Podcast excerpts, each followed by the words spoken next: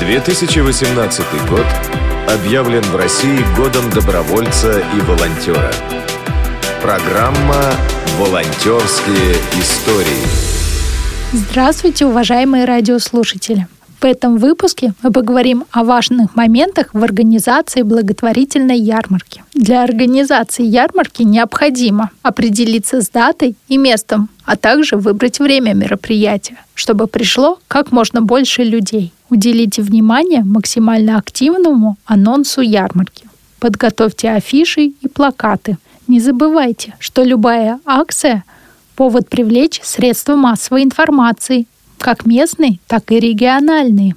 Продумайте, как и на чем будет организована выкладка товаров. Организуя ярмарку, правильно рассчитывайте свои силы, сколько помощников необходимо для ее проведения и какая именно нагрузка ляжет на каждого. Используйте как можно больше современных средств для привлечения денег. Параллельно с ярмаркой вы можете провести небольшой концерт или мастер-классы. После мероприятия обязательно поблагодарите участников ярмарки и волонтеров. Не забудьте отправить пост-релиз в средства массовой информации. Это были все рекомендации для успешной организации благотворительной ярмарки.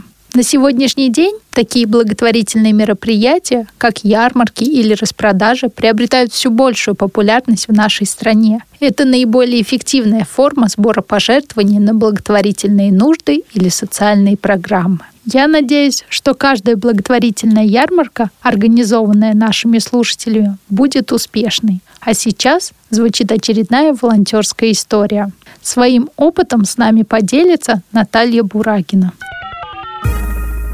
Добрый день, меня зовут Бурагина Наталья. Я в благотворительности в добровольстве уже нахожусь около 10 лет, занимаюсь этим.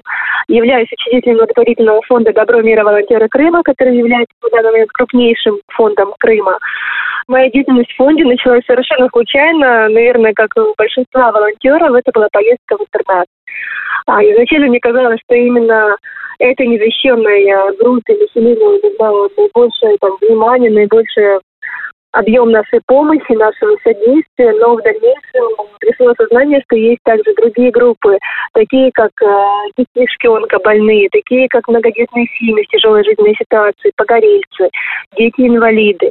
И, конечно же, деятельность начала расширяться именно в вопросе добровольчества и благотворительности. На данный момент э, мое как бы кураторство – это преображение городского пространства, также я курирую несколько семей своих подопечных, и фонд набрал, конечно, такие обороты, что всем заниматься самостоятельно мы уже не успеваем.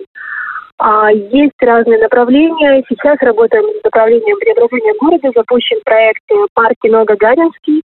Я надеюсь, что многие слушатели они в курсе этого проекта. Это бесплатный кинотеатр под открытым небом в парке имени Юрия Гагарина. А также есть проекты такие, как «Присел добра» и, конечно фестиваль городского досуга «Пикник добра». Самый масштабный фестиваль города Симферополя, который мы ежегодно проводим, он абсолютно бесплатен и для участников, и для гостей данного мероприятия, и собирает численность около 15 тысяч человек э, в каждый день проведения. Мы, наша организация, она помогает э, большое количество людей. А, мы одеваем выдачи вещей для учимся порядка 800 семей каждый месяц. Мы обеспечиваем лечение, стараемся обеспечить перелеты, всевозможные сопутствующие реабилитации деткам, которые неполноценные. И у нас подопечных тоже с каждым днем, к сожалению, все больше и больше. И каждому, кто решит нам помочь, будет то финансовая помощь, будет то физическая, либо просто потратить свое время и помочь осветить ту или иную ситуацию, взять кураторство над какой-то семьей. Спасибо за внимание и добро мира, волонтеры Крыма. Волонтерские истории.